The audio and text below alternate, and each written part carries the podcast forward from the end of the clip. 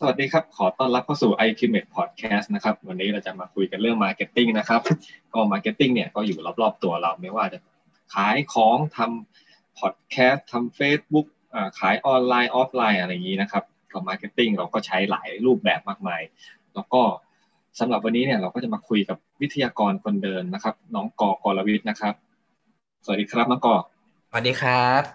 สวัสดีครับน้องกมาก็ต้องพร้อมกับน้องเต่งนะครับสวัสดีครับน้องเต่งสวัสดีครับพี่กัดท็อปิกเรื่อง marketing วันนี้เนี่ยเห็นเต่งเสนอมานะครับว่ามันเกิดอะไรขึ้นครับเราอยากจะคุยเรื่องอะไรเอ่ยจริงๆต้องเท้าความก่อนว่าแบบผมกำลังทำพวกproduct ที่เป็น service เกี่ยวข้องกับพวกการให้คำปรึกษาทางธุรกิจนะครับแล้วการที่จะทำให้เรื่องของการให้บริการด้านคำปรึกษามันดูแบบน่าสนใจมากขึ้นอ่ะเราก็ต้องหาตลาดเพื่อรองรับให้เขาด้วยไงพี่กัดก็เลยถามกอไปว่าเอ้ยการจะเอาของหรือ product ต่างๆเข้าพวก Tesco Lotus หรือว่า Modern Trade พวกเนี้ยเราต้องทำยังไงบ้างแล้วก็ทางห้างเองหรือว่าทาง Modern Trade จริงๆอ่ะเขามีไครทีเรียยังไงบ้างที่แบบว่าเราจะเอาของขึ้นห้างแล้วว่าเราต้องทำยังไงให้มันสามารถซัพพอร์ตเขาให้ได้อย่างเงี้ยครับประมาณนั้นเลยถามกอดูว่าแบบมันน่าสนใจดีที่มาที่ไปของวันนี้ก็เป็นเช่นนี้วิธีการเอาของเข้าห้างใช่ไหมครับใช่ครับประมาณนั้นใช่ครับแม่น้องกอมีอะไรแนะนำบ้างเรื่องนี้โอเคครับก็บอกแบ็คกราวด์นิดนึงน่าจะเคยบอกกันไปบ้างแล้วก็จริงๆเคยเป็นอยู่ตำแหน่ง Buying Manager ครับที่ Lotus ตอนนี้เป็น Lotus แล้วเนาะไม่ใช่ Tesco Lotus เพราะว่าถูกคุณ CP ไปแล้วเราต้องเรียกว่า Lotus ก็เป็นสีเป็นนึงสีมันช่างหวานเลยผมเป็นเขียวพาสเทลฮะคือไม่รู้เขาคิดมาแล้วดีหรือเปล่านะแต่พี่รู้สึกมันช่างอ่อนโยนเลยเพราะว่าคล้ายๆวอลมาร์ทแล้วกันดูดีโอเคเราไม่ไปยุ่งเรื่องเขานะเราใช้จ่ายอย่างเดียวโอเคครับก็ผมเป็นbuying manager นะก็คือจัดซื้อผมก็จะบอกประสบการณ์ของผมละกันว่าถ้าผมจะเลือกสินค้าเข้าเนี่ยเราจะมองอะไรบ้างเนาะก็อันดับแรกเลยคืออยากให้คนที่เข้ามาเนี่ยมอง business model ของตัวเองให้ชัดก่อนนะครับว่าอยากจะเข้ามาเนี่ยจะเข้ามาในลักษณะไหนเช่นเข้ามาเป็น OEM ไหมอย่างเช่นใน Lotus หรือ Big C ก็จะมี own brand เนาะหรือ house brand นะครับก็ถ้าเกิดเราอยากจะเป็นทรงแบบว่า OEM ทำของให้กับยี่ห้อห้างมันก็จะเป็นเวนึงก็ได้ยอดขายเหมือนกันแต่ว่าไม่ได้เป็นตราสินค้าของเราเองอีกเวนึงก็คือเราอยากจะขายสินค้าของตราเราเองนะครับมันก็จะมี2เวนะงั้นเอาเวที่1ก่อนสมมติว่าเราอยากเป็น OEM แบบว่าเห็นหลายๆห้างเริ่มมียี่ห้อห้างเนาะแล้วเราอยากจะไปเป็นคนผลิตให้อย่างเช่นน้ำยาล้างจานยี่ห้อ Big C สมมุตินี้ก็สิ่งที่ต้องเช็คเลยก็คือโรงงานของเรามีพวกมาตรฐานต่างๆครบหรือยังนะครับว่าแบบไม่ว่าจะแบบ ISO มกอะไรเงี้ยครับว่าเรามีพวกมาตรฐานต่างๆในการผลิตถ้าจะทำอาหารก็ต้องมีพวกอะไรล่ะพวกมาตรฐานต่างๆเนาะที่เกี่ยวกับอาหารนะเนาะหรือถ้าเป็นโรงงานอุตสาหกรรม ISO ต่างๆมีครบไหมหลายๆเราก็จะมีทีมออดิตของในห้างอันนี้ผมใช้ของ Lotus เป็นเบสก่อนแล้วกันเนาะเพราะผมทำที่ Lotus ก็มีทีมออดิตเข้าไปดูว่าเฮ้ยโรงงานเราโอเคไหมพอจะทำโอนแบรนด์ให้เราได้หรือเปล่านะฮะอะไรประมาณนี้นะครับครับผมหลังจากนั้นเนี่ยก็ด้วยความที่โอนแบรนด์เนี่ยจะเป็นลักษณะที่ว่าห้างมาซื้อแล้วเราก็ทำของให้เขานะคะฉะนั้นมันก็จะไม่ค่อยมีเรื่องของเขาเรียกว่าอะไรล่ะพวกกำไรต่างๆมากนักแต่ว่าเขาจะดูในเรื่องของต้นทุนอาจจะไม่ได้มีค่ามาร์เก็ตติ้งอะไรมากมายแต่ว่าเหมือนจะเป็นเรื่องของว่าทำบิดราคาแข่งกันว่าทำได้ขนาดไหนสเปคเป็นยังไงสมมุติเรามีหลายๆเจ้าสมมุติเราทำยี่ห้อน้ำยาล้างจานยี่ห้อ Big C เนาะเราก็คงถามสัก 3-4 เจ้านะในขวดเหมือนกันแพคเกจจิ้งเหมือนกันสูตรเนี่ยเป็นยังไงบ้างทำบิดราคามาแล้วอันไหนมันโอเคนะครับแล้วก็ มันก็ไม่ได้แค่เป็นเรื่องของราคาอย่างเดียว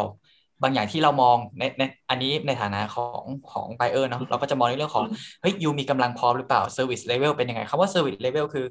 capacity ถ้าเหมือนสมมติเราต้องการเยอะเนี้ยคุณรับเราได้ไหมhistory คุณเป็นยังไงบ้างคุณทำอะไรบ้าง capability หรือว่า capacity ของคุณนะทำได้แค่ไหน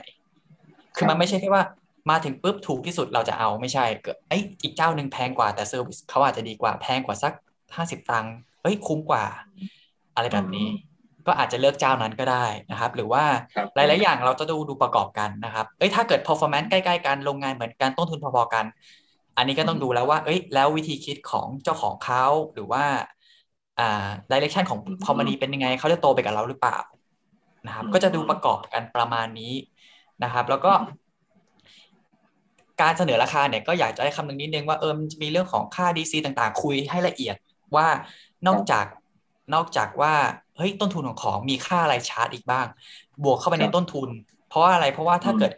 เราคิดว่าเฮ้ยเราผลิตออกมาเนี่ย10บาทเราเอากำไรหน้าโรงงานเนี่ย 20% ขาย12บาท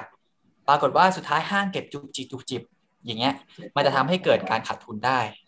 นะครับฉะนั้นคิดมาก่อนเลยว่าถามให้ดีว่ามีค่าอะไรบ้างแล้วท็อปอัพเข้าไปเพราะว่าสุดท้ายห้างเองก็รู้อยู่แล้วว่าต้นทุนของมีอะไรบ้างนะครับแล้วก็อย่าพยายามแบบว่าเฮ้ยเข้าไปก่อนสุดท้ายเราสายป่านยาวไม่พอแล้วมันจะมีปัญหาอย่างถ้าเห็นเคสจะเป็นเรื่องของชานมเนาะที่เห็นแบบขาดทุนแบบ17ล้านอะไรอย่างเงี้ยคือมันมีบางอย่างที่แบบว่าลองทำความเข้าใจดีๆว่ามันมีอะไรข้างในบ้างนะครับถามให้ละเอียดว่ามีค่านู้นค่านี้แล้วท็อปอัพเข้าไปอะไรประมาณนี้อันนี้สำหรับ OEM เนาะก็จะไม่ค่อยอะไรมากเท่าไหร่นะครับบางอย่างก็จะมีในเรื่องของเทรดเทอมหรือว่าแบบว่าเป็นปีต่อปีเทรดเทอมก็คือแบบว่าเหมือนเฮ้ยปีหน้าเราจะสมมติเราเข้าไปแล้วปีหน้าเราจะตั้งทาร์เก็ตกันว่าเฮ้ยปีนี้เราได้50ล้านปีหน้าเราอยากจะได้100ล้านแล้วก็ถ้าได้100ล้านห้างขอ 1% นะอะไรแบบนี้เราคุยกันให้ดีมันจะมีในเรื่องของพวกนี้เข้ามานะครับเป็นเรื่องของค่าใช้จ่ายต่างๆหรือว่าเฮ้ยบางทีห้างแบบอยากเล่นโปรโมชั่นนะถ้าเกิดสมมติว่าเราซัพพอร์ตได้ไหมหรืออะไรอย่างเงี้ยก็เป็นอีกส่วนหนึ่งลองคุยกับเขาดีๆว่าให้เขาซื้อแบบเป็น net cost เลยไหมคือถ้าเกิดห้างไปทำโปรโมชั่นจะไม่มาเก็บเรานะมันก็มีแบบนี้หรือว่าเฮ้ยอันนี้เผื่อเงินไว้ให้เราเล่นโปรโมชั่นหน่อยลองคุยกับจัดซื้อหรือห้างต่างๆให้ดีเพราะว่าแต่ละห้างมันจะมีวิธีการดีลมีรายละเอียดมีไส้ในที่ไม่เหมือนกันฉะนั้นคุยดีๆแล้วคิดต้นทุนให้ดีสำหรับของเราเองถ้าเราไม่ได้ก็คือไม่เป็นไรคือนี่คือต้นทุนที่โรงงานเราทำได้แล้วจริงๆ okay. ประมาณนี้ครับสำหรับขาที่1เนาะเป็นแบบว่าฉันยังไม่แข็งพอที่จะสร้างแบรนด์ของตัวเองแต่ว่าเฮ้ยฉันเห็นของพวกนี้มันมีโอกาสกับโดยเฉพาะของที่ไม่ต้องใช้แบรนด์มากอย่างเช่นแบบพวกอะไรดีล่ะพวกอะไรที่มันแบบว่าพลาสติกอย่างเงี้ยแบบขันน้ำอย่างเงี้ยเราไม่ต้องดูแบรนด์ถูกปะขอแค่ฉีดพลาสติกได้อะไรเงี้ยอันนี้อาจจะแบบเป็นมุมนึงที่เราอาจจะแบบสมมติเราเป็นโรงงานพลาสติกอาจจะแบบว่าเข้าไปในมุมนี้ได้เนาะแต่ถ้าเกิดเรามองว่าเราอยากจะขายสินค้าของเราสมมติว่าเป็นน้ำวิตามินเลยมาใหม่ช่วงนี้กำลังฮิตน้ำวิตามิน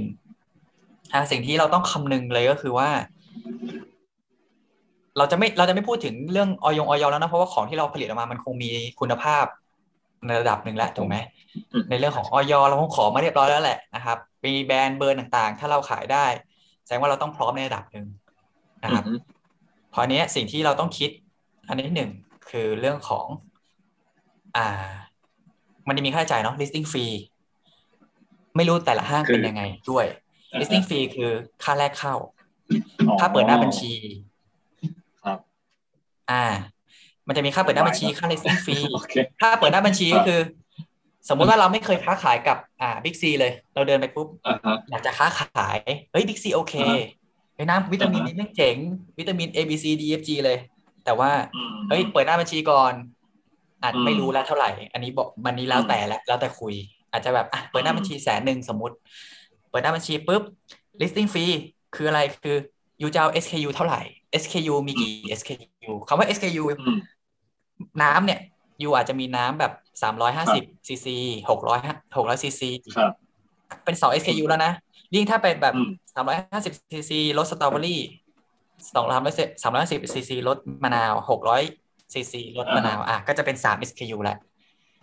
ก็แล้วแต่ว่าเขาจะคิดยังไงว่าจะเป็น SKU ละ 50,000 5,000 ก็ลองดิวดูนะฮะอันนี้เป็นค่าใช้จ่ายที่ต้องเกิดขึ้นเลยก่อนที่จะเข้าไปคือเปิดหน้าบัญชี listing fee นะครับ DC นะครับมันก็จะมีค่าในเรื่องของการกระจายสินค้าเขาคงไม่ส่งของให้เราฟรีๆถูกไหมสมมติว่าเราไปเวลาเราส่งของเนาะโมเดิร์นเทรดเราต้องไปส่งของที่ DC ถูกไหมแล้ว DC ก็กระจายนะครับเขาก็มีคอสส่วนนี้เหมือนกันห้างเองก็ต้องกระจายไปให้โลตัสเชียงใหม่บิ๊กซีสุราษฎร์ไม่มีใครส่งฟรีไม่มีของฟรีบนโลกถูกไหมเขาก็ต้องคิดตรงนี้ด้วยนะครับก็แล้วแต่ลองคุยดูว่าค่า DC มันจะเป็นอาจจะเป็นตามแพ็คตามน้ำหนักไหมตามไซส์ไหมถ้าเกิดของอยู่เป็นบัลกี้คือของใหญ่ๆหน่อยเนี่ยอาจจะต้องค่าดีเซียจะเปอร์เซ็นต์เยอะหน่อยไหมเพราะว่ากินพื้นที่ของdistribution center ในการเก็บหรือถ้าของหนักของหนักเนี้ยทำยังไงอะไรอย่างนี้ก็จะมีค่า DC ด้วยนะครับแล้วก็เสร็จปุ๊บก็จะเป็นเรื่องของค่า GP คือเปอร์เซ็นต์กำไรเนาะสมมติว่าเราบอกว่าเฮ้ยเราอยากขายน้ำขวดเนี้ยน้ำขวดละ100ห้างบอกว่าเฮ้ย GP หรือกำไรเนี่ย profit เนี่ยคือเปอร์เซ็นต์ profit เนี่ยของห้างเนี่ยของ category เนี้ยประมาณ 40% ฉะนั้นห้างบอกว่าเฮ้ยถ้ายูส่งขาย100นึงอ่ะยูต้องส่งเรา60 บาทห้างขอ40นี่คือเปอร์เซ็นต์ 40% GP แต่ละ category ไม่เหมือนกันบาง category สามารถทำ GP ได้สูงบาง category สามารถทำ GP ได้ต่ำอย่างเช่นบะหมี่กึ่งสำเร็จรูปเนี้ยกำไรอาจจะน้อยหน่อยเพราะว่าต้นทุนมันห่อละ5 บาทแล้วอะนึกออกป่ะอะไรอย่างเงี้ยแต่ถ้าเป็นแบบว่าของแบบน้ำหอมที่เป็นแบบน้ำหอมในรถอาจจะกำไรสูงหน่อยหรือเปล่าเพราะว่ามันก็มีเรื่องของค่าแบรนด์ค่าอะไรต่างๆอะไรเงี้ยมันก็จะทำกำไรให้สูงขึ้นได้แต่ละแคตตาล็อกมีกำไรไม่เหมือนกันลองถามดูว่าเป็นยังไงบ้างแล้วประมาณนี้โอเคไหมอะไรอย่างเงี้ยครับนี่คืออีกอันหนึ่งแล้วเอาทั้งหมดทั้งมวลนะครับลองมาขมวดปมว่าเป็นต้นทุนเท่าไหร่นะครับนอกจากนี้ตอนคิดสมมติว่าเราส่งเขา100 บาทโดยปกติแล้วถ้าเราบอกว่าเราจะเล่นโปรโมชั่นลองถามเขาดีๆว่าเราต้องซัพพอร์ตไหมหรือว่าเขาจะซัพพอร์ตเองโดยปกติห้างมักจะไม่ซัพพอร์ตถ้าสมมติเราส่ง100แล้วเราบอกว่าเฮ้ยเราอยากเล่นโปรโมชั่นเดี๋ยวเราช่วยซัพพอร์ต20 บาทให้เหลือ80 บาทต่อขวดที่เราทุกขวดที่ขายไปจะเสีย20 บาทฉะนั้นเตรียมเงินตรงนี้ไว้ด้วยนะครับถ้ามาอยู่ฝั่งซัพพลายเออร์เขาเรียกว่าอะไรล่ะเป็นค่าใช้จ่ายของโปรโมชั่นละกันนะครับเป็นค่าเหมือนค่า additional ขึ้นมาฉะนั้นคิดดีๆคำนวณเลยว่าโปรโมชั่น52 วีคห้างจะมี52 วีคเนาะแต่ละ วีคสมมุติว่าเราบอกว่าเราจะให้เขาลงราคาได้80 บาทเนี่ยให้12 ครั้งต่อปีก็คือเดือนละครั้งให้ลงเหลือ80 บาทเราจะซัพพอร์ตขวดละ20 บาทคิดไปเลยว่ายอดขายประมาณเท่าไหร่สมมติว่าขายได้ 10,000 ขวดคุณเสียละ 200,000 ถูกไหมเป็นค่าโปรโมชั่นแต่ปกติคุณอาจจะขายได้100 ขวดแต่ถ้าคุณเล่นโปรโมชั่นเนี้ยคุณอาจจะได้แบบ10,000 ขวดขึ้นมาก็ได้อะไรเงี้ยฉะนั้นคิดแล้ว GP มันยังเหมือนเดิมไหมถ้าต้นทุน GP ยังGP ยังเหมือนเดิมไหมครับห้างได้กำไรเหมือนเดิมเลยสิเพราะอะไรเพราะว่าห้างได้เราซัพพอร์ตไงถูกไหมก็เราบอกแล้วนี่ว่าเราจะเอากำไร 40% ถูกไหมสมมตินะห้างบอกว่าอยู่ขาย100ห้างได้กำไร40 บาทขวดเนี้ยต้อง40 บาทถ้าคุณจะลด80ฉันก็ต้องได้40 บาทเหมือนเดิมฉะนั้นยูต้องมาซัพพอร์ตอะไรประมาณเนี้ยแต่มันก็มีบางอันที่แบบว่าเฮ้ยคนละครึ่งไหมถ้าเล่นโปรโมชั่นห้างได้ด้วยเราได้ด้วยก็อยู่ที่ negotiation แต่ส่วนใหญ่ซัพพลายเออร์จะคิดมาแล้วว่าจะมี spending หรือว่าการใช้จ่ายส่วนเนี้ยเท่าไหร่เวลาเล่นโปรโมชั่นแต่ส่วนใหญ่อะคนอาจจะไม่ค่อยรู้ว่าต้องเผื่อเงินก้อนนี้ไปด้วยมันก็อาจจะเป็นเคสของที่แบบว่าหลายๆคนแบบเฮ้ยมันมีนี้ด้วยวะอะไรอย่างเงี้ยแต่ถ้าเกิดคุณขาย underlying คืออะไร underlying คือยูไม่ได้เล่นโปรโมชั่นหนักยูขายประมาณเนี้ยอยู่แล้วแบบของไม่ขาย20 บาทอยู่แล้วยังไงไม่ต้องไปลดมาหรอกมันก็ขายได้ก็อาจจะไม่ต้องคิดอะไรมากแต่ถ้าเป็นของที่แบบว่าเฮ้ยต้องไฮโลหน่อยไฮโลก็คือโปรโมชั่นขึ้นลงหน่อยเพื่อให้มันแบบดึงดูดก็อาจจะต้องใส่ค่าใช้จ่ายส่ ตัวนี้เข้าไปด้วยสำหรับห้างเนาะทีนี้นี่คือส่วนของค่าใช้จ่ายคร่าวๆนะครับ listing fee ค่าแรกเข้าค่าโปรโมชั่นค่า DC ทั้งหมดทั้งมวลเอามาคิดกำไรแล้วเสนอราคาให้กับห้างครับเป็นเปอร์เซ็นต์ว่าเราอยากให้เปอร์เซ็นต์ห้างเขาเท่าไหร่อะไรประมาณนี้นะครับแต่ละห้างมีเปอร์เซ็นต์ไม่เท่ากันลองคุยดูแต่ละ category มีเปอร์เซ็นต์ไม่เท่ากันนะครับอันนี้เป็นวิธีการคิดของแบบการที่จะคิดต้นทุนในการส่งสินค้าเข้าห้างนะครับทีนี้อันนี้เป็นเรื่องต้นทุนแต่ว่าสิ่งสำคัญคือแล้วเขาจะเลือกเราอะทำไมเขาต้องเลือกเราถูกไหมในฐานะ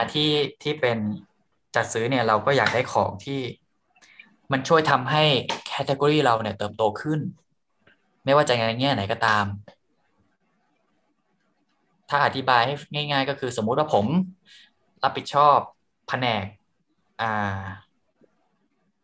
กผลไม้กระป๋องแล้วกันสมมุตินะในผลไม้กระป๋องเนี่ยมันก็มีอยู่แล้วลิ้นจี่ลำไยนู่นนี่นั่นก็แบบเป็นพื้นๆอ่ะมันก็จะมีแบรนด์นู่นยี่ห้อนี้ยี่ห้อนั้นถ้าเกิดพิกัดหรือว่าติ่งเข้ามาฉันมีลิ้นจี่กระป๋อง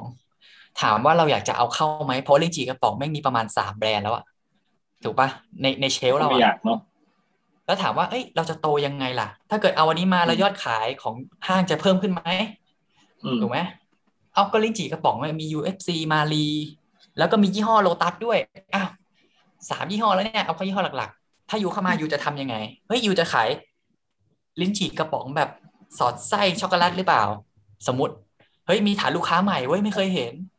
สามารถที่จะเทรดอัพหรือว่าเมื่อก่อนขายลิ้นจี่กระป๋องอาจจะกระป๋องละ50 บาทพอสอดไส้ช็อกโกแลตอาจจะเป็น60 บาทเฮ้ยแคตตากรีเราถ้าขายจำนวนชิ้นเท่าเดิมสมมติเราขายลิ้นจี่กระป๋องได้อาทิตย์ละ1กระป๋อง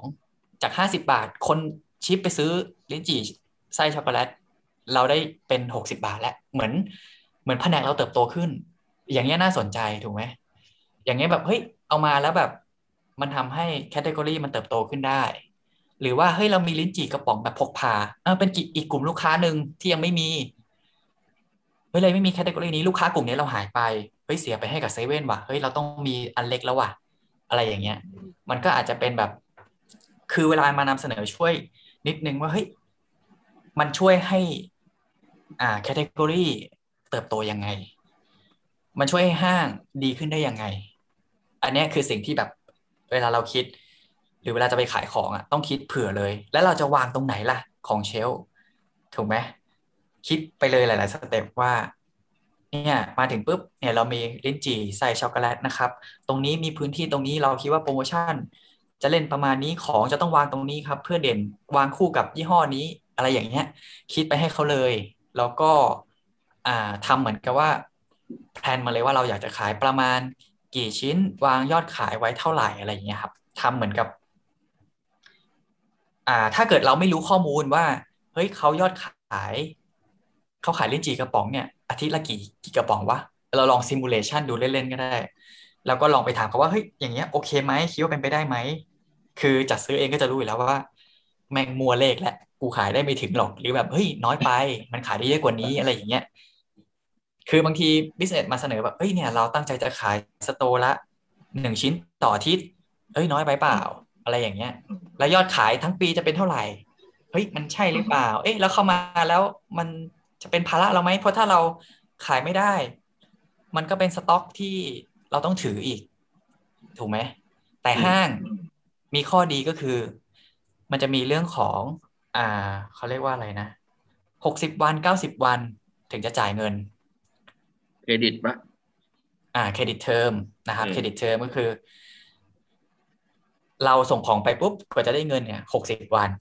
ห้างก็มีเงินไปหมุนก่อนอะไรอย่างนี้เป็นต้นนะครับก็คำนึงถึงตรงนี้ด้วยเขาถึงได้พูดถึงสายป่านเยอะมากๆเวลามาขายกับโบนัสเทรดนอกจากคุณจะเสียค่าโปรโมชั่นแล้วเงินที่คุณได้ก็ต้องรออีก60วันบางเจ้าก็เริ่มดีโคดิเชตเป็น90วันก็มีบางเจ้า30วันก็มีแล้วแต่แคตตากรีด้วยอย่างเช่นแคตตากรีของผักผลไม้จะ30วันก็ไม่ได้เกษตรกรตายหาพอดีอาจจะเหลือแค่5วันเพื่อให้เงินมันฟีดเข้ากับเกษตรกรได้มันห แต่ถ้าของที่แบบโอ้ของไม่หมดอายุแบบ3เดือนเป็นปีอย่างเงี้ยเทรดดิ้งเทอมอาจจะเครดิตเทอมอาจจะสูงหน่อยก็เป็นไปได้ลองคุยดูหลายๆอย่างนะครับคิดได้ความรู้มากขึ้นเลยเนี่ยใช่คือมันต้องคิดหลายๆอย่างคือในมุมของคนที่เราคิดว่าถ้าหมดถ้าเราเป็นห้างเราเป็นจัดซื้อเลยอยากจะเอาของเนี้ยไปไหมเราคิดเผื่อเขาเลยแล้วเราคิดว่าเป็นเขาอะเขาอยากเห็นอะไรถ้าเราเป็นห้างเราอยากเห็นอะไรแล้วเราก็เสนอทำสไลด์ PowerPoint มาเอาตัวอย่างมาให้ดูเอามาให้ชิมเอามาแบบคิดให้หมดถ้าเกิดว่าน่าสนใจจริงๆแล้วมี potential มันมีวิธีคุยกับเขาแล้วเขาอาจจะช่วยตบเราได้ว่าเฮ้ยทำทรงประมาณนี้สิ develop เป็นแบบนี้สิเฮ้ยทำเป็น only ad ไหมทำให้มัน differentiate กว่าห้างอื่นอะไรอย่างเงี้ยมันก็จะไปเป็น business ต่อไปได้อีกอย่างเซเว่นเองเนี่ยเขาจะชอบของที่เป็น only ad เซเว่นเนาะเพราะว่าเดินไปที่ไหนเนี่ยมันก็ไม่มีของนี้คุณต้องเข้าเซเว่นเท่านั้นถึงจะมีฉะนั้นมันคือการ differentiate store differentiate brand อะไรแบบนี้ครับฉะนั้นลองพยายามคิดเป็นห้างว่าถ้าเราเป็นเจ้าของร้านอะเราอยากขายของยังไงประมาณนี้ครับถ้าดูเนาะมันมีคำถามแล้วมีข้อสงสัยไหมว่ามันมันมีเหมือนกับว่าเคยมีเคสอันนึงที่แบบทำโมเดิร์นเทรดเหมือนเอาของเข้าห้างได้แค่ปีเดียวแล้วสุดท้ายอ่ะทำต่อไม่ไหวอ่ะอันนี้มันมีจากสาเหตุอะไรบ้างไงอันนี้คืออยากรู้นะเพราะบางทีอ่ะก็อย่างที่บอกอย่างที่เล่ามาให้ฟังทั้งหมดคิดดีๆก่อนที่จะเอาสินค้าคิดต้นทุนดีๆไม่ว่าจะเป็นค่าใช้จ่ายต่างๆคิดให้หมดลองถามเขาว่ามีค่าใช้จ่ายแฝงอะไรอีกไหมแล้วก็คิดโปรโมชั่นดีๆว่าเราจะเล่นโปรโมชั่นยังไงคิดหลายๆอย่างอ่ะแล้วก็ที่อยู่ไม่ได้อยู่ได้ปีเดียวหรืออยู่ได้สั้นๆเนี่ย1ยอดขายเซลล์เอาอาจจะไม่ดีคือเข้าไปปุ๊บทุกเรียกว่าไงในฐานะของจัดซื้อเองเนี่ยพื้นที่มีจำกัดถ้าของใครไม่เพอร์ฟอร์มคุณก็ต้องออกจากเชลฟ์ถูกไหมอันนี้เป็นแฟกต์คือมันไม่ใช่ว่าเราใจร้ายหรือว่าอะไรแต่มันคือการเราให้โอกาสคุณมาพิสูจน์เพอร์ฟอร์มในเชลฟ์ของเราพื้นที่ของเราแต่ว่าเฮ้ยอยู่อาจจะเพอร์ฟอร์มไม่ได้แต่ก่อนที่จะเพอร์ฟอร์มไม่ได้เราต้องคุยกันก่อนแล้วว่าเฮ้ยเป็นที่ราคาหรือเปล่าเป็นที่แพคเกจจิ้งหรือเปล่าลองปรับอะไรหน่อยไหมถ้าเจอจัดซื้อแบบนี้มันจะทำให้บิสเนสมันรันต่อไปได้หรือว่าหลายๆอย่างคือลองคุยกับเขาดูว่าเฮ้ยยอดขายไม่มาเลยสมมติเกิดจากยอดขายนะหนึ่งเฮ้ยยอดขายไม่มาเลยลดราคาหน่อยไหมหรือว่ามีปัจจัยอะไรหรือเปล่าหรือว่าจะลองทำโปรโมชั่นไปบางในพื้นที่พิเศษได้ไหมต้องเสียค่าใช้จ่ายของพื้นที่พิเศษเพิ่มหรือเปล่าลองลงทุนหน่อยหรือว่าเฮ้ยลงทุนมาร์เก็ตติ้งหน่อยไหมเพราะแบรนด์คุณยังไม่ค่อยรู้จักเลยเดินมาในห้างแล้วคนไปหยิบอีกแบรนด์หนึ่งตลอดเลยนี่คือถ้าเป็นเรื่องของยอดขายเนาะมันก็จะเป็นว่าอยู่ไม่ได้เพราะว่ามันไม่เพอร์ฟอร์มอันนี้อันที่หนึ่งอันที่สองคือสายป่านไม่ถึงคือขายแบบ200ล้านต่อปีแต่ว่าโอ้ไม่ไหวว่ะกว่าจะได้เงิน60วัน30วันแล้วต้องมาเสียค่าแบบโปรโมชั่นอีกหรือว่าเสียค่าอื่นๆอีกเฮ้ยไม่ไหวว่ะหรือว่าเฮ้ยมันมีค่านู่นค่านี่ไม่ไหวแล้วอันนี้ก็จะ loss ออกไปจาก business เพราะว่าไม่ไหวพอคำนวณแล้วว่าเฮ้ยขายต่อไประยะยาวฉันไม่ได้กำไรแน่มีแต่ยอดขายแต่ไม่มีกำไรทำ business แบบนี้มันมีประโยชน์นึกออกปะแล้วเราสามารถรีเนี่ยเหมือนเจรจาอีกรอบได้ป่าวว่าลดราคาหรือทำอะไรบางอย่างได้ไหมกับห้างเพราะว่าเราเซ็นสัญญาไปแล้วนี่ใช่ไหมก็ต้องคุยเป็นเคส by เคสแหละแต่ส่วนใหญ่เขาคงคิดมากันดีแล้วแหละว่ามันจะต้องมีค่าใช้จ่ายแบบนี้ถ้าสมมติว่าต้องออกจริงๆด้วยผลแบบเนี้ยแต่ถ้าของมันขายดีจริงๆนะคือยูก็ต้องสิกแนลเรามาก่อนตั้งแต่ต้นว่าเฮ้ยมันไม่ได้มันนู่นไม่นี่มันนั่นอะไรเงี้ยแต่โดยปกติถ้าสมมติติ่งเป็นห้างแล้วอยู่ดีซัพพลายเออร์มาขายของแล้วบอกว่าเฮ้ยเราขายของขาดทุนตลอดเลยอ่ะติ่งจะคิดว่าเอ้าแล้วมึงขายกูทำไมตั้งแต่แรกนึกออกปะก็ถูกคือถึงได้บอกว่าไม่ใช่ว่าคิดว่าเข้ามาได้ก่อนบิดต้นทุนต่ำๆให้ GP สูงๆแล้วแบบเดี๋ยวค่อยมานิโกเชียตอะไรอย่างมันไม่ได้ไงเพราะสุดท้ายยืนระยะไม่ได้คือวิธีการอย่างนี้คือยูอาจจะมี SKU บาง SKU ที่ยูยอม loss แต่ยูอาจจะมีสินค้าบางตัวที่แบบดึง profit ขึ้นมา มันก็ช่วยได้ในการบาลานซ์พอร์ตของ UA อยู่อาจจะมีน้ำที่แบบ Modern Trade อยู่อาจจะมีน้ำแบบโหอันนี้น้ำแม่งเจ๋งมากเป็นแบบตัว Key Driver เลยแต่ว่ากำไรไม่ค่อยมีกำไรแบบขวดละบาทแต่มีอีกน้ำอีกยี่ห้อหนึ่งของอีกแบรนด์หนึ่งของเราเองที่แบบเฮ้ยอันนี้โอเคแต่ว่าขายไม่ค่อยได้เยอะนะแต่เจเนเรตกำไรให้เราพอรวมล่ำซ้ำแล้วเอ้ยโอเคยอดขายได้กำไรโอเคกับอีกอย่างเงี้ยมันเพื่อบาลานซ์พอร์ตได้ก็คุยกันคือเหมือนเจ้าของร้านคุยกับคนขายแหละเอ้ยที่ขายไม่ไหวทำไงได้บ้างมีตัวใหม่ไหมสลับไหมหรือยังไงมันก็มีหลายๆวิธีในการคุยคือต้องมีหลายโปรดักต์คือห้างก็เป็นห้างเพราะห้างก็ยังโอเปเรตด้วยคนฉะนั้นคนคุยได้ถูกไหมมันก็ประมาณนี้เปล่าแค่กำลังสงสัยว่าเอางี้ก่อนถ้าสงสัยว่าถ้าเรามีโปรดักต์อยู่หลายผลิตภัณฑ์เนี่ยมันก็เหมือนกันเลือกซื้อหุ้นก็ไปลงทุนใช่ป่ะอันนี้คือคิดแบบนั้นเลยนะที่แบบที่คุยมาตอนเนี้ยหมายถึงใครหมายถึงเราเป็นฝั่งห้างหรือเป็นฝั่งคนขายเราเป็นฝั่งคนขายของในห้างเช่นเรามีโปรดักต์หลายโปรดักต์ละกันแล้วก็ไปขายซึ่งอาจจะเป็นน้ำก็ได้อาจจะเป็นน้ำวิตามินA B C something นะแล้วก็พอประเด็นคืออีกตัวหนึ่งขายไม่ได้ก็เหมือนกับว่าเราซื้อหุ้นผิดอย่างเงี้ยเป็นต้นยกตัวอย่างนะอ๋อโอเคมันไม่ใช่ซื้อหุ้นผิดแต่ว่าอย่างที่บอกตั้งแต่ต้นว่า you define กลุ่มลูกค้าให้ชัดเจนyou define business model แล้ว you define กลุ่มลูกค้าอยู่ด้วยเช่นน้ำอย่างเงี้ยมันควรขายเซเว่นไหมสมมตินะเพราะว่าเซเว่นเนี่ยคนซื้อน้ำเรากินเลยเป็น ready to drink อะไรเงี้ยแต่ถ้าขายโลตัสเฮ้ยต้องเป็นโลตัสแบบ express หรือเปล่าโลตัสใหญ่คนก็ซื้อน้ำเป็นห่อๆคือคิดนิดนึงว่า business ของคุณมันเหมาะกับ convenience store หรือว่าห้างสะดวกซื้อหรือเปล่าหรือเหมาะกับ hypermarket ที่เป็น Big C โลตัสหรืออยู่เหมาะกับเดอะมอลล์ท็อปที่เป็นแบบว่าโอ้ของยูแบบ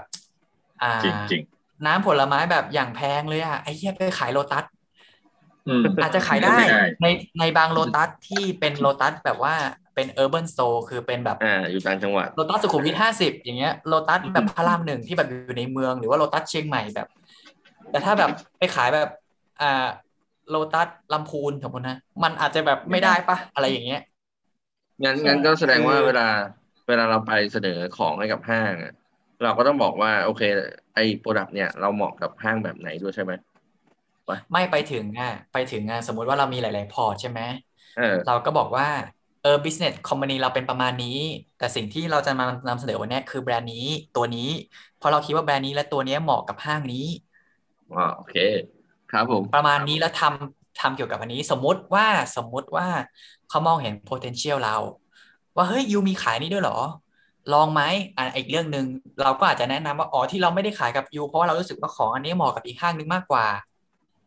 คือบางอย่างอย่างที่บอกบางทีเราอาจจะบอกว่าเฮ้ยของแพงอาจจะไปขายบิ๊กซีจะมีคนซื้อไหมอย่างเงี้ยไม่บางอย่างขายได้ยูซีเลคชั่นสโตร์ได้แบบสโตร์แบบลาดดำริอย่างเงี้ยบิ๊กซีแบบลาดดำริตรงสยามอ่ะเฮ้ยทัวริสต์ไปเดินนะเว้ยมันขายได้นึกออกป่ะมันก็มีลองคุยดูหลายๆอย่างนะหรือของยูเองอาจจะเหมาะกับแมคโครหรือเปล่าเฮ้ยยูเป็นแบบน้ำมะนาวทั้งไร่เลยอ่ะแต่ทำเป็นแบบว่าเอาไปปรุงรสเงี้ยจะขายโลตัสมันก็แบบพอรูปอาจจะน้อยขายนี่ดีกว่าแบบร้านอาหารซื้อของเราไปใช้ตลอดเลยอะไรเงี้ยคือยูดีไฟพอร์ตของตัวได้ชัดเดินไปให้ถูกคนเหมือนยูเป็นห้างแล้วแบบคิดแทนห้างอย่างที่บอกคิดแทนห้างเลยว่าถ้าเราเป็นห้างเราขายของเนี้ยได้ไหมจะมีลูกค้าซื้อหรือเปล่าให้แมทชิ่งฉะนั้นหลายๆอย่างเนาะเวลาเราเห็นวัยรุ่นเนาะอย่างการูล่าไอ้เกรนอะไดมอนด์เกรนอะก็จะไปพวกห้างแพงๆก่อนเพราะว่าแบบโหมันต้อง educate อะมันต้องแบบมีการศึกษาหน่อยอะมึงซื้อเกรนอย่างเงี้ยแล้วค่อยมาแบบพอเริ่มแมสแล้วค่อยมาแบบ CVS 7อะไรอย่างเงี้ยเพราะว่าของมันยังไม่ค่อยรู้จักมากฉะนั้นวาง strategy วาง business อยู่ให้ดีๆก่อนเข้า Modern Trade เป็น channel นึงอย่างที่บอกที่เคยคุยกันมาตั้งแต่ต้นมันมีหลาย channel มากมี traditional trade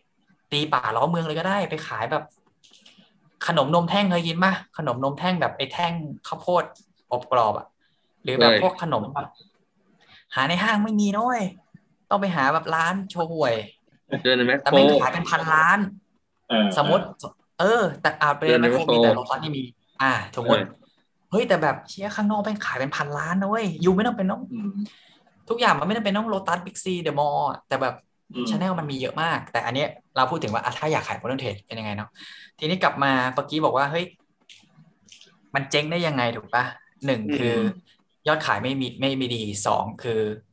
ค่าใช้จ่ายต่างๆใช่ไหมอีกอันนึงค่าใช้จ่ายต่างๆที่ยูอาจจะซัพพอร์ตไม่ไหวละขาดทุนไม่ไหวละไม่พอยูบาลานซ์พอร์ตไม่ได้ยูอาจจะเปลี่ยนชาแนลไปขายชาแนลอื่นแทนก็ได้ถ้าเกิดเป็นบิสเนสอะไรเงี้ยอันนี้สามก็คือแคป capacity โรงงานคุณอาจจะไม่ได้พร้อมมากขนาดนั้นแบบสมมติไม่ทันคิดไว้เลยสมมติคุณขายเซเว่นสมมติว่าคุณโชคดีมากคุณ list in ได้ทั้งหมด 12,000 สาขาสมมติว่าของคุณขายได้ชิ้นหนึ่งต่อวันต่อสโตร์คุณต้องมีของ 10,000 ชิ้น 12,000 ชิ้นและต่อวันถูกป่ะแต่ว่าเวลาส่งไปที่เซเว่นน่ะยูต้องส่งแบบ7วันหรืออะไรเงี้ยฉะนั้นเขาจะเรียกของอยู่เยอะมากเพราะว่าอะไรเพราะว่าเขาต้องขายตลอดแล้วส่งตลอดเพราะว่าเชลฟ์สต็อกอ่ะมาอีกศัพท์หนึ่งคือเชลฟ์สต็อกของเซเว่นมันมีจำกัดคำว่าเชลฟ์สต็อกคืออะไรเชลฟ์มันเล็กของมันไว้ได้แค่ 6-7 ชิ้นมันก็เต็มแล้วแต่โลตัสอาจจะแบบเชลฟ์อาจจะใหญ่วางได้เยอะหน่อยแต่เซเว่นคอนเวเนียนสโตร์มันเชลฟ์มันวางได้แค่ 6-7 ชิ้นมันก็เต็มแล้วฉะนั้นเขาไม่ได้มีสต็อกหลังร้านเยอะขนาดนั้นฉะนั้นเขาก็จะเรียกบ่อยแล้วก็ส่งของจาก DC ไปบ่อยฉะนั้น capacity ของคุณต้องผลิตได้พอด้วย service level คุณต้องมีคิดเผื่อไว้เลยเวลาคุยกับจัดซื้อสมมติว่า list in เข้าได้แล้วถามเขาเลยว่าได้กี่สโตร์คะคือบางคนเขาจะเก็บค่าสโตร์ด้วยนะเฮ้ยไปกี่สโตร์สมมติอยู่ไป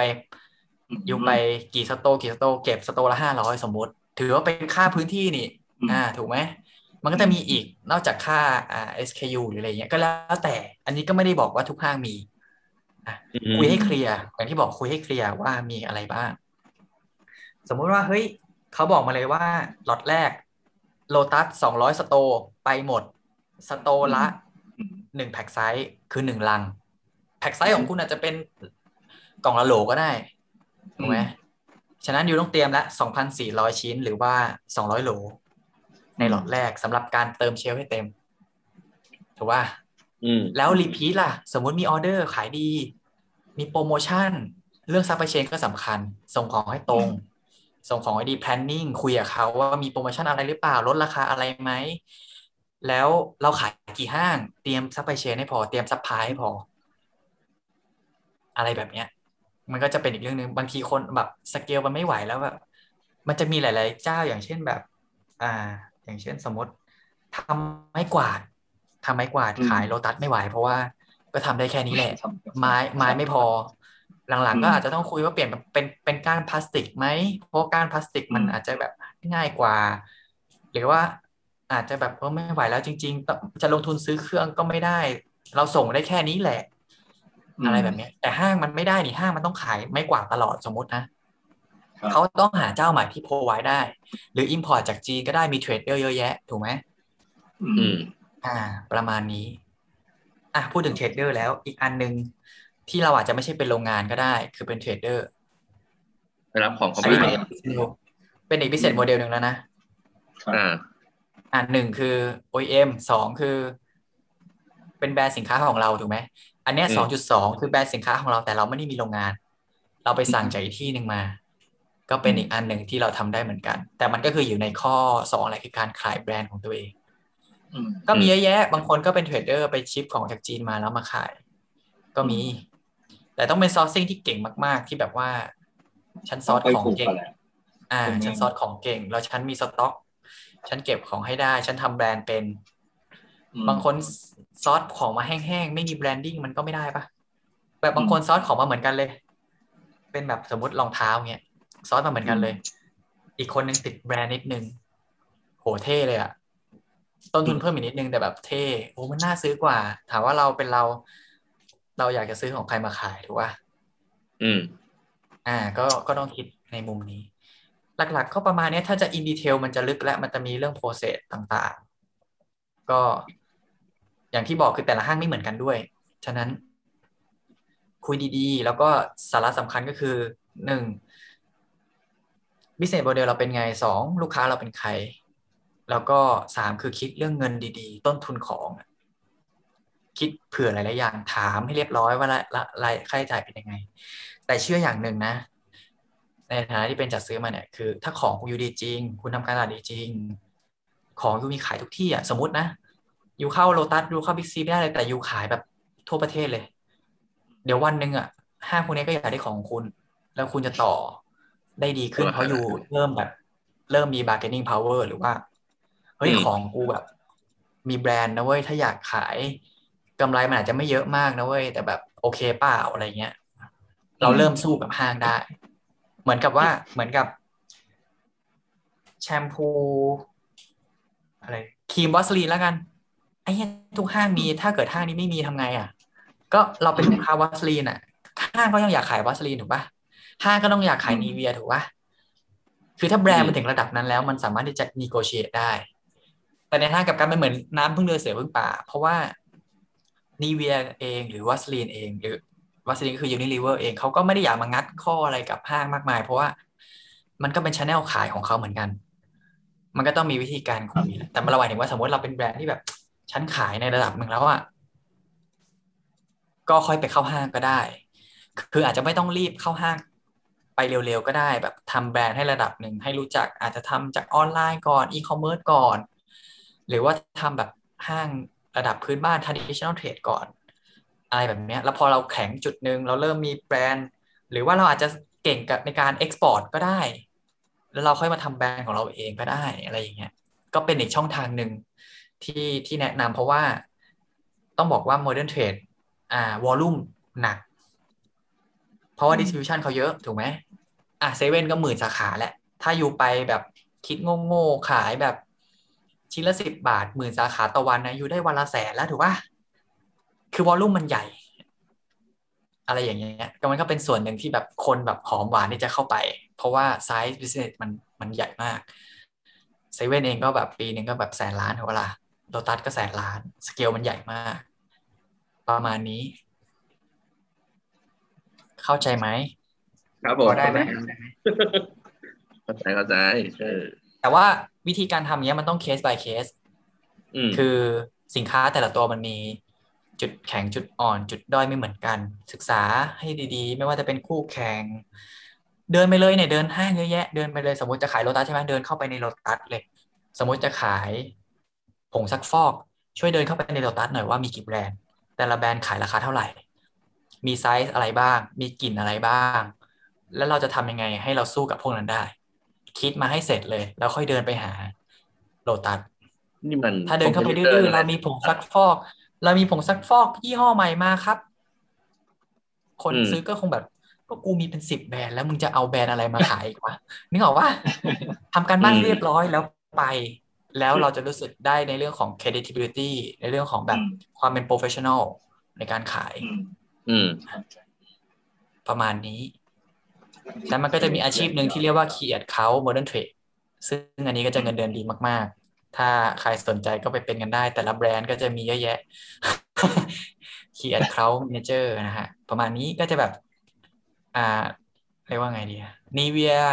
อย่างเงี้ยก็จะมี Create Account ก็จะเป็นแบบคนที่คอยคอนแทคกับห้างนี้เอาสินค้า Nivea เข้าไปขายก็เป็นอีกอาชีพหนึ่งประมาณนี้เราให้ฟังเป็นแบบสมมติเปิดเจอแล้วแบบตำแหน่งนี้มันทำอะไรวะประมาณนี้เราให้ฟังน่าจะได้ไอเดียคราวหน้าจะมาเป็น case study ก็ได้แบบมีโปรดักต์ประมาณนี้ทำไงดีวะอะไรเงี้ยอาจจะสนุกขึ้นได้ประมาณนั้นเยี่ยมยอดครับผมโอเควันนี้เราใช้เวลามาพอสมควรแล้วก็ขอบคุณทั้งติ่งและกอมากนะครับผมสามารถIQMed Podcast ครั้งหน้าเดี๋ยวเรามาว่ากันว่าจะวันไหนต่อโอเควันนี้ขอขอบคุณนะครับครับสวัสดีครับครับสวัสดีครับ